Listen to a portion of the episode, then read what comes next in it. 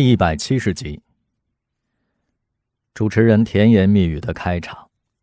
莫伟背起吉他，正准备上台时，小开拉住他说：“有伴奏，你不用背琴，怪沉的。习惯了，造型比较酷。”在台上从来没有这么紧张过。莫伟听到自己的心跳如雷，父亲离他一步之遥，眼里含着温暖的笑意。似乎记起了他们曾经的会面。莫伟举起麦克风：“大家好，我是 Prayer 乐队的主唱赤狐。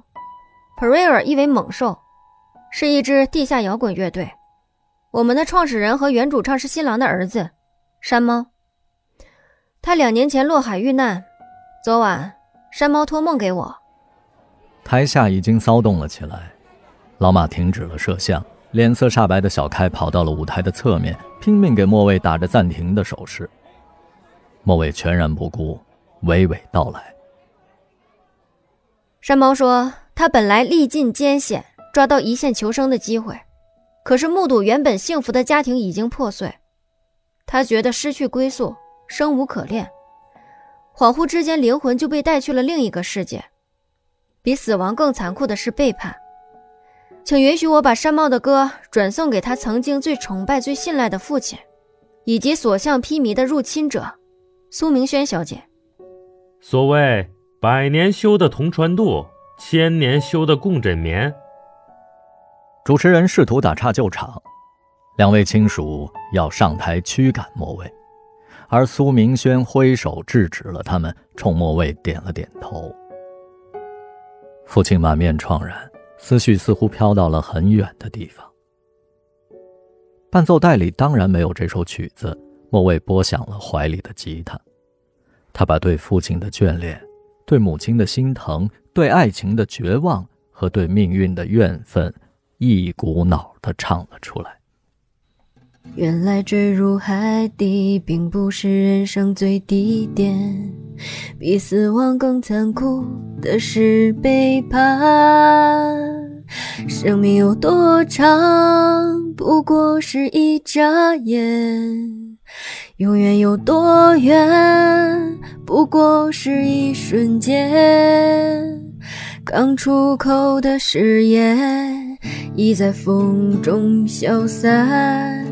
信仰就像沙子城堡，被浪花打成碎片。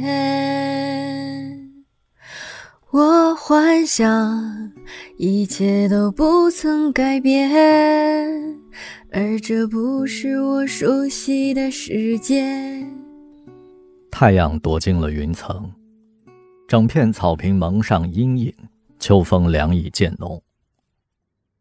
唱到最后，莫卫浑身的力量似乎都被抽干了，他弯下腰蹲在地上，不住的颤抖。一双强劲的手臂扶住了他，他抬起脸，恍如隔世。父亲的眼神凄楚，但更多的是慈爱。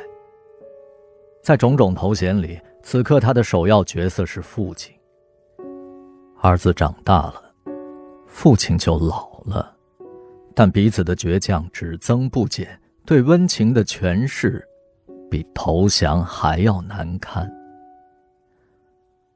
长大之后的山猫从没有和父亲如此亲近，而莫卫瞬间冲破了父子的隔阂，他像女儿一样紧紧地抱住这个男人，泪水肆意流淌。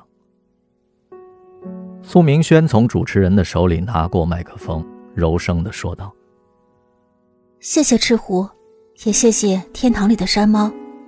山猫的离去，把我爱的人生命劈成了两半，前半生他意气风发。”后半生的底色已成了悲剧。